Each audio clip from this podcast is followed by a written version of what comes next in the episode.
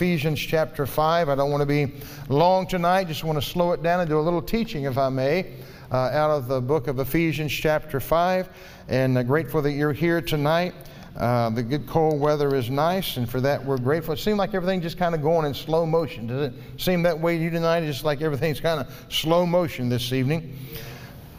Ephesians 5:15 See then that you walk circumspectly not as fools but as wise redeeming the time because the days are evil Wherefore be you not unwise but understanding what the will of the Lord is Now the word circumspect as used here in verse 15 comes from two Latin words which means looking around uh, in the Greek language, it basically means precision and accuracy. So it could be properly read this way See that you walk carefully with exactness. See that you walk carefully with exactness. That's what the Apostle Paul is writing to the church of Ephesus. See that you walk with carefully and with exactness. Why is that? because the days are evil. He wants to make sure that we're walking the way that we should. Now, the opposite of that would be uh, the fact to be walking carelessly and without proper guidance or without proper forethought. Brothers and sisters, we cannot live the Christian life to a life of chance. And many times we just wake up every day, que sera, sera, and we don't know what the day is going to come forth because we make no plans. We don't know how we're going to walk. We just hope everything is going to work out for the best. But I believe that God is telling us that we need uh, to wake up every day and understand what the will of the Lord is. We must make wise decisions based on the will of God that comes from the heart of God, uh, transported to you and to me. Now, verses 14 and 15 are related here. The Apostle Paul was saying, Don't walk in your sleep, wake up. Open your eyes, smell the coffee, if you will, uh, and make the most of your day. It's sad to see that many professing Christians uh, walk through life aimlessly, uh, much like an individual would walk at night in sleepwalking. Not really know where they're going, but they're walking and making uh, all types of havoc in their life. But yet, the, Paul presented several reasons why we should be accurate and why uh, we should be careful in our walk with the Lord. First of all, he said, walking circumspectly, walking with accuracy and with wisdom and foresight. He said, the reason for that, it's a sign of wisdom. Know what he said in verse 15. So then, be careful how you walk, not as unwise people, but as wise. Only a fool drifts with the wind and drifts with the tide. And that's the way many Christians live their life, which is like we're drifting with the wind and we're drifting with the tide. I remember it's been many, many years ago. I left Lakeland Airport in a little Cessna 152, and I was going to fly up to Ocala. And during that time, I didn't use my instruments. I didn't use the VOR, which is a radio signal that lines with one VOR to another, and you follow that radio beam. I didn't do that. I've charted everything out. There's a long, complicated process, uh, but nevertheless, you've got to do all the math, the winds, and, and, and the speeds, and all that stuff, and you chart it out, and you put the map on your lap. And as you take off, I go, five minutes from now, I should look down and see a railroad track. You got to do it all. I look down, there's a railroad track. I fly another five minutes, I look at my map, I should look down, and I should see a line of trees going north to south. I look, and there's a line of trees. I fly five more minutes, I look down, I should see a lake, and there it is, a lake. And you do that over and over until you get to your destination. You've already, you've already uh, got all the headwinds in, uh, you've got your magnetic current. All, I mean, there's a lot to it, but that's the way I was flying without the VOR. And finally, I get what I think pretty close to Ocala. Look down I go, uh, I don't see the lake. There's supposed to be a lake here. I don't see a lake. I fly a little bit more in the same direction. My heading stays the same, but unbeknownst to me, the wind was blowing me this way as I'm going that way. You see, the winds are only as good as when you take the measurements. They can change while you're in the flight. And with that being said, I looked down and said, There's another airport, but it's not Ocala. I was lost only to find that I had flown all the way to Leesburg and not to Ocala. So what I did is I simply did a 180 and I followed the same track back, and the wind that blew me off course now blew me back on course, and I was able to land in Lakeland. What did I say? The point is this, brothers and sisters we, a wise man, marks his course. He sets his sail and he guides his rudder in the direction that God wants us to go. Every day of our life, God has a plan for our life. And we need not just aimlessly be driven by circumstances, uh, driven by the winds of popularity, but God has a plan for our lives, and He wants us to set ourselves accordingly and go in that direction. Now, when a man builds a house, one of the first things he has to do is get a blueprint. And that blueprint tells us where everything goes. I mean, it's down to the T. And you builders and contractors understand that much better than I.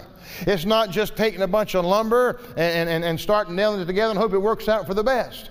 But we know where all the electric goes, we know where all the plumbing goes, we know where all the outlets goes, we know where all everything goes, and everything is fine because you follow that blueprint to make sure it is done to precision. Right? Now that does not mean that in our life that we won't have problems because nobody knows what a day is going to bring forth. But if we have a blueprint for our life, which is the Word of God, and if we follow the teachings of God's Word and listen to the prompting of the Spirit of God, we may have setbacks, but at least we're still on target. Uh, building a building. If, if you anybody builds, you want to have hiccups. We all know that from this building.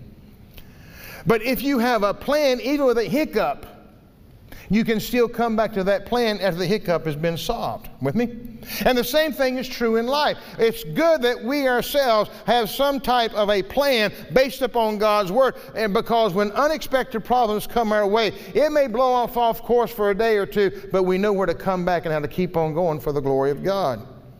Now, without the, someone said years ago, when the pilot doesn't know where he's heading, no wind is the right wind.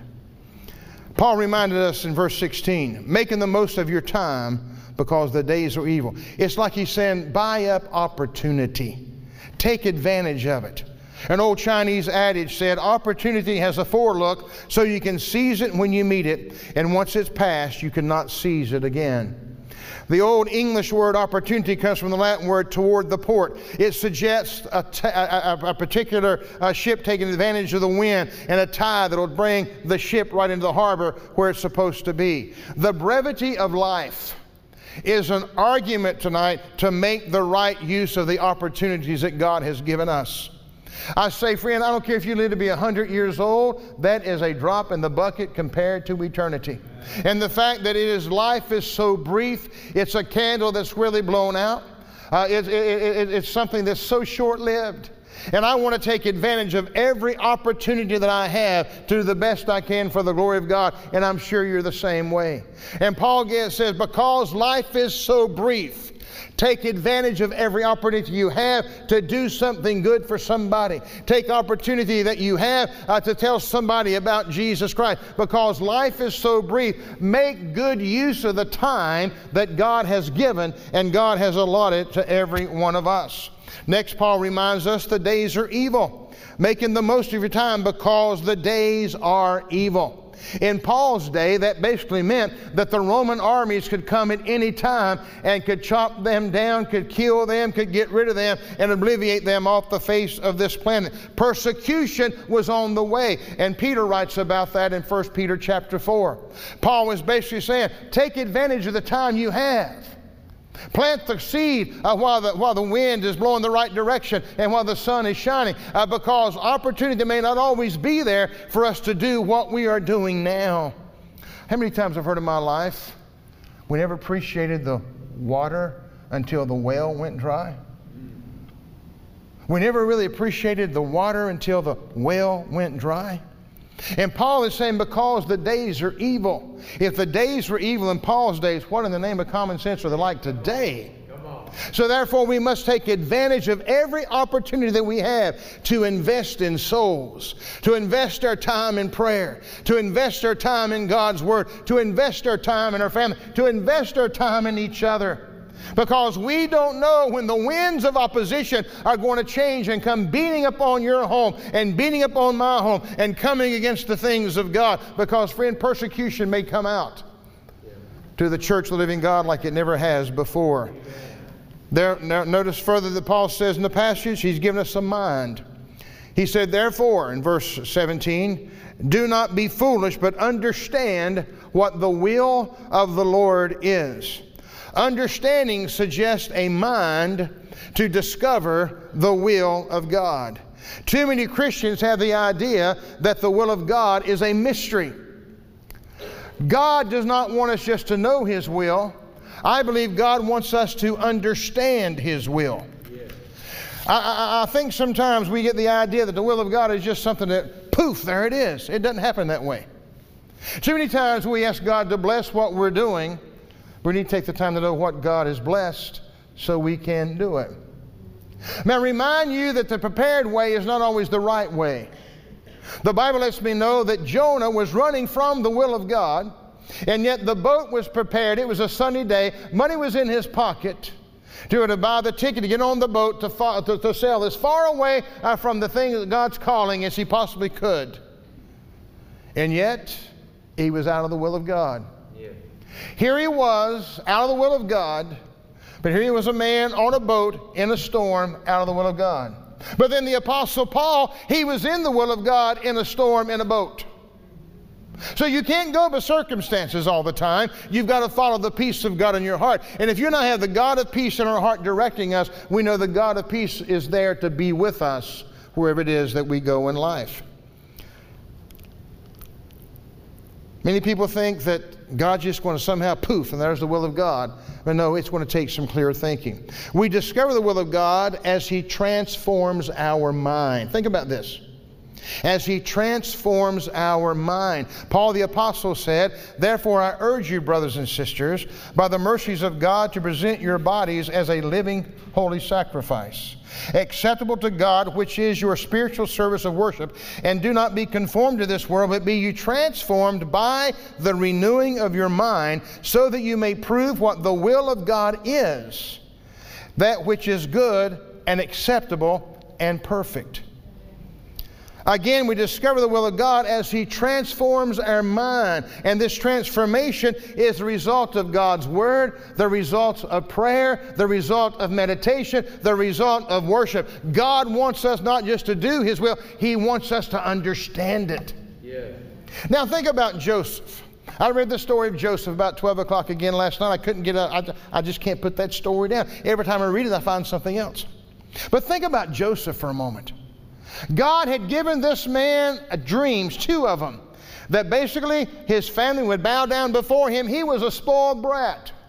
The coat of many colors basically meant not just a coat of many colors, but that coat allowed him to get out of any type of work, get out of any type of domestic things around the household. He was spoiled, and his brothers resented that.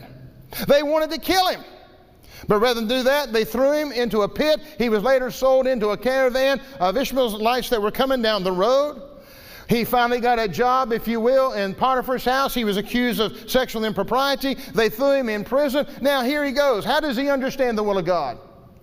God gave him a vision. He gave him a dream two different times. This is God's will, but how do you understand the prison? How do you understand the will of God uh, while you're over there being accused of something you did not do? That's where the transformation took place. He went into that situation as a spoiled brat, but God was transforming him to be the man he wanted him to be. Do you see the wisdom in Joseph after 13 years in prison house? 13 years rather in Egypt, not prison, but in, in, the, in, in Egypt.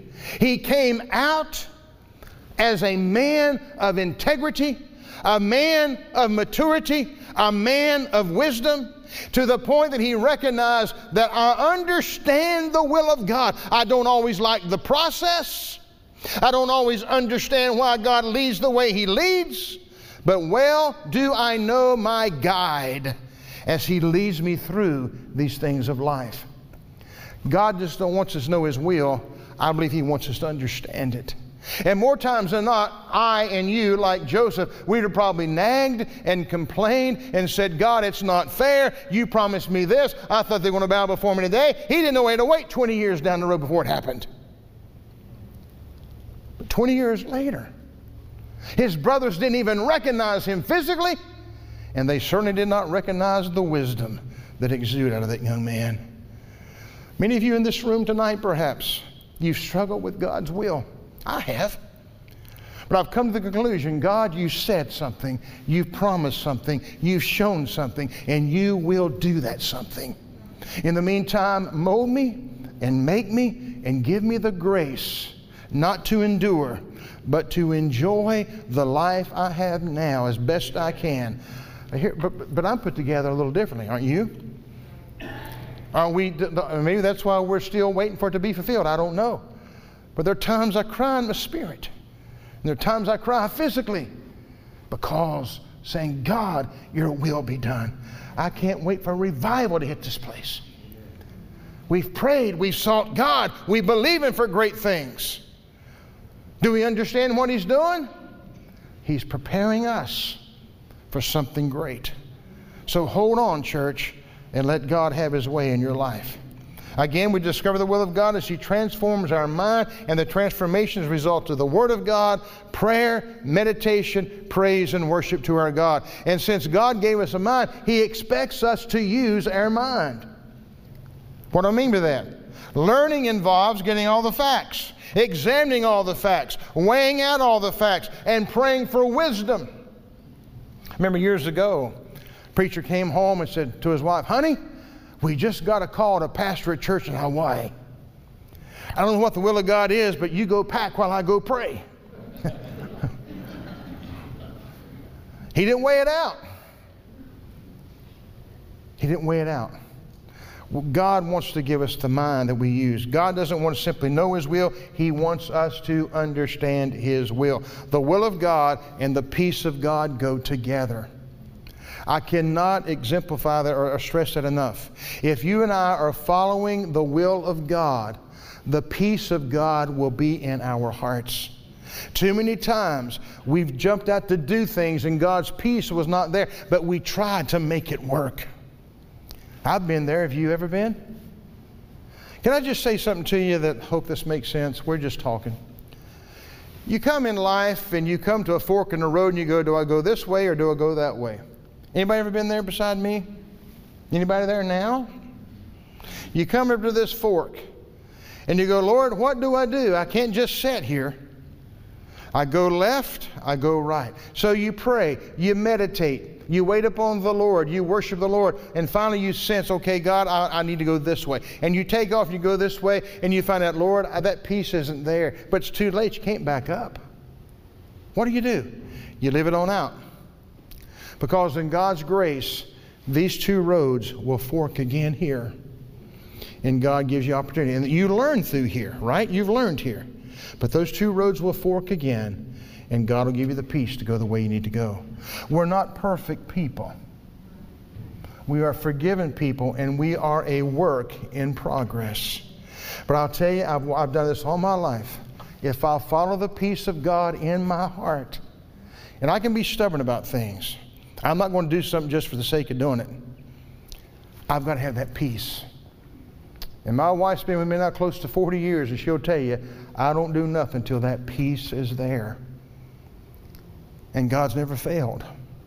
I failed him, but God's never failed me. If you will follow the peace of God in your heart, you will have the assurance that God of peace is directing your steps. Now, God has a plan for our lives. Notice what Paul says from the text. Therefore, do not be foolish, but understand what the will of the Lord is. Paul alluded to this early in the epistle, uh, back in Ephesians chapter 2 and verse 10. For we are his workmanship, created in Christ Jesus for good works, which God prepared beforehand so we could walk in them. Since God saved us, God has a plan for our life. Since God saved you, He has a plan for your life. He has a purpose for your life. But do you feel like sometimes you're just sitting on the shelf and God's forgot about you? Do you ever feel like that God's using everybody else but not you? You ever feel like God's blessed everybody else but not you? Let me tell you something God's preparing you for something. We don't read much in the Word of God about this man by the name of Ananias. But when God took him off the shelf and used him, he brought a Saul of Tarsus to the Lord. And I believe that was a great, great work that God wrought through him. Over 18 years ago, I took a 10 month sabbatical from pastoring. I was in the highlight of God using us, and church was doing this, that, and the other, but all of a sudden God released me. I thought my wife said, hey, we might be without a church for, you know, about a month. We'll enjoy the little rest. No, I didn't know if I was ever going to pastor again. I felt like that God just simply took me and stuck me in a closet for nobody to see. I was still teaching at the university, part time, full time, 16 hours a semester part time, 12 hours as full time load. I was preaching revivals here and there down the seaboard.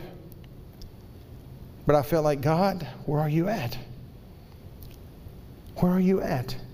And I've learned that when God's getting ready to do something, there is a season of silence.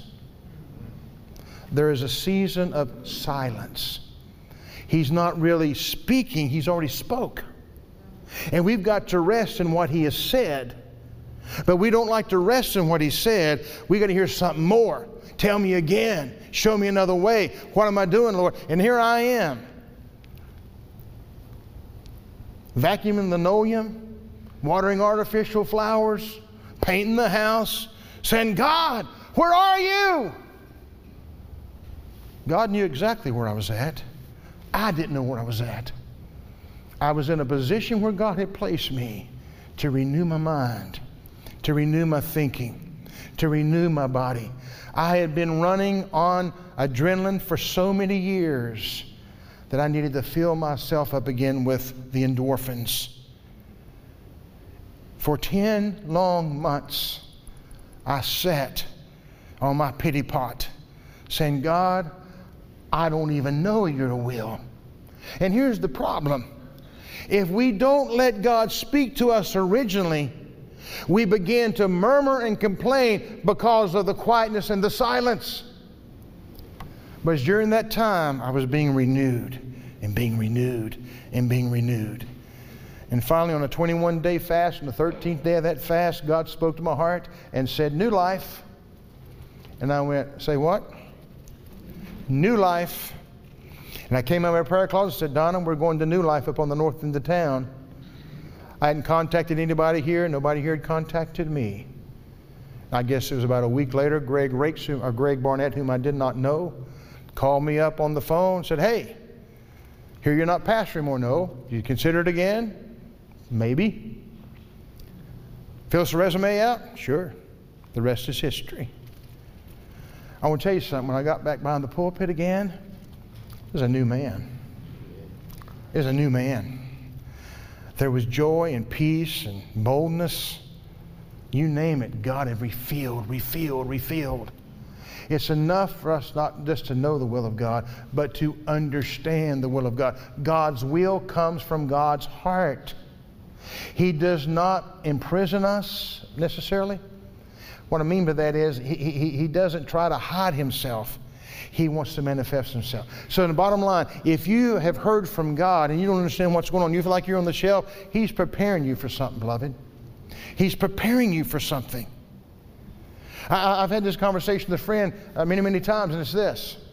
When God spoke to Noah, He spoke to him, to my knowledge, one time to build the ark. And for all those years, he's out there, that gopher wood and all that wood, and beating and banging and sawing and putting together. And if people come, what you doing? I'm building a big old boat. What for? Oh, we're going to need it. it hadn't it rain. What are you talking about? All the water comes up from the ground and from the streams. Keep on sawing, keep on nailing, keep on putting together. Had it been me, I said, God, are you sure I heard right? God, are you sure you spoke to me? And could you imagine his kids? Hey, Dad, I can't go to school no more, man. They, they think you're crazy. No, he heard one time and he listened and he obeyed.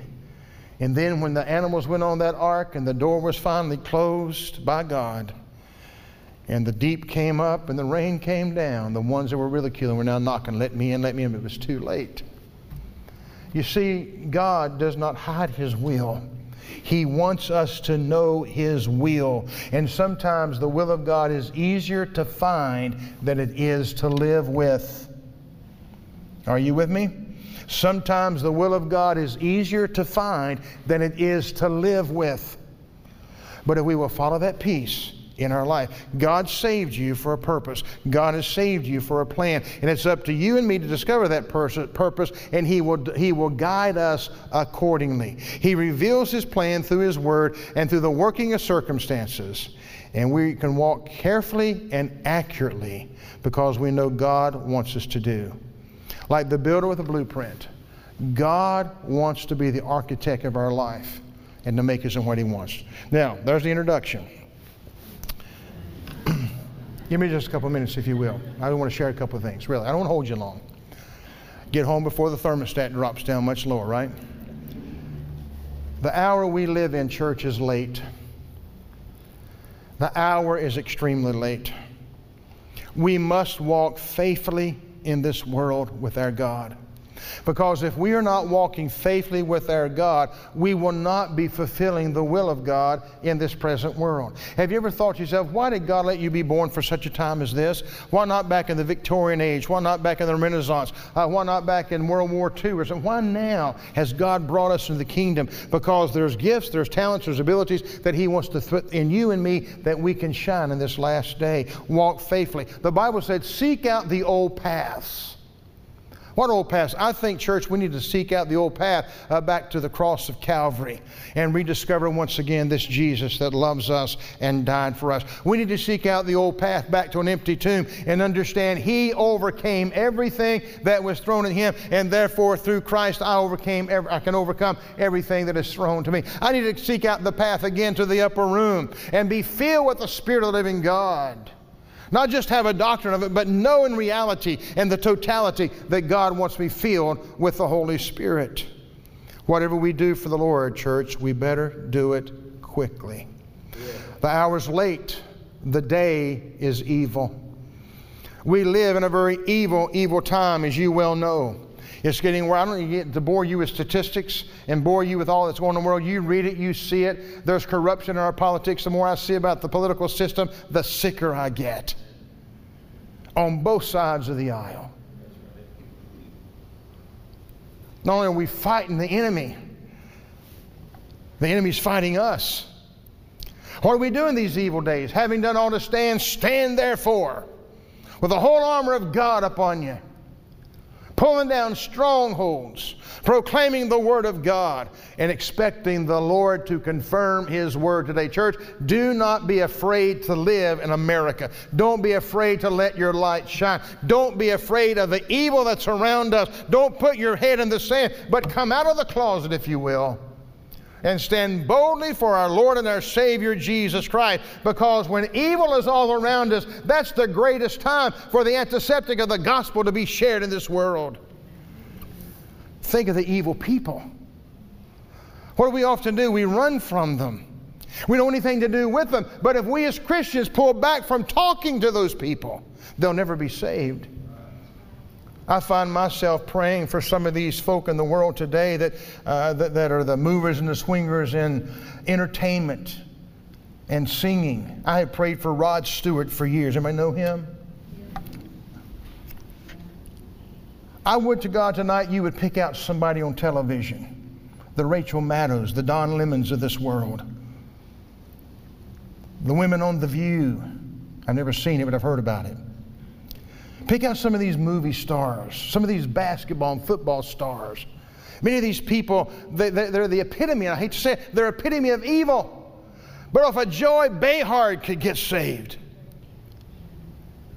if some of these people could get saved that are in the house, if a Joe Biden and a Kamala Harris could get saved, if some of these political figures, if they could get saved, friend, let me tell you, the world could be transformed in their world. But we need to be like that man who bypassed two meals a day to pray for his prodigal son to come home. Would to God that He'd put a burden on my heart that I could pray and fast for the evil people of this world. Somebody prayed for me. Yeah. Somebody prayed for you. Somebody prayed for us. And it can't happen for anyone, oh God, save the lost. That's not going to do it. Intercession must be made. When Zion travails, sons and daughters will be birthed into the kingdom of God. If Zion does not travail, will sons and daughters be birthed into the kingdom then. May God lay on my heart and yours the ability to put in some carpet time, some knee mail, if you will, to the throne of God for people to be saved. The hour's late, the day is evil, but our mission is clear. Go into all the world and preach the gospel. Go to your next door neighbor. Go to your friend that you work with. Go to your colleague. Do not be ashamed of this Jesus that we know and this Jesus uh, that we serve. The mission is clear. Lift up your eyes and look upon the harvest field.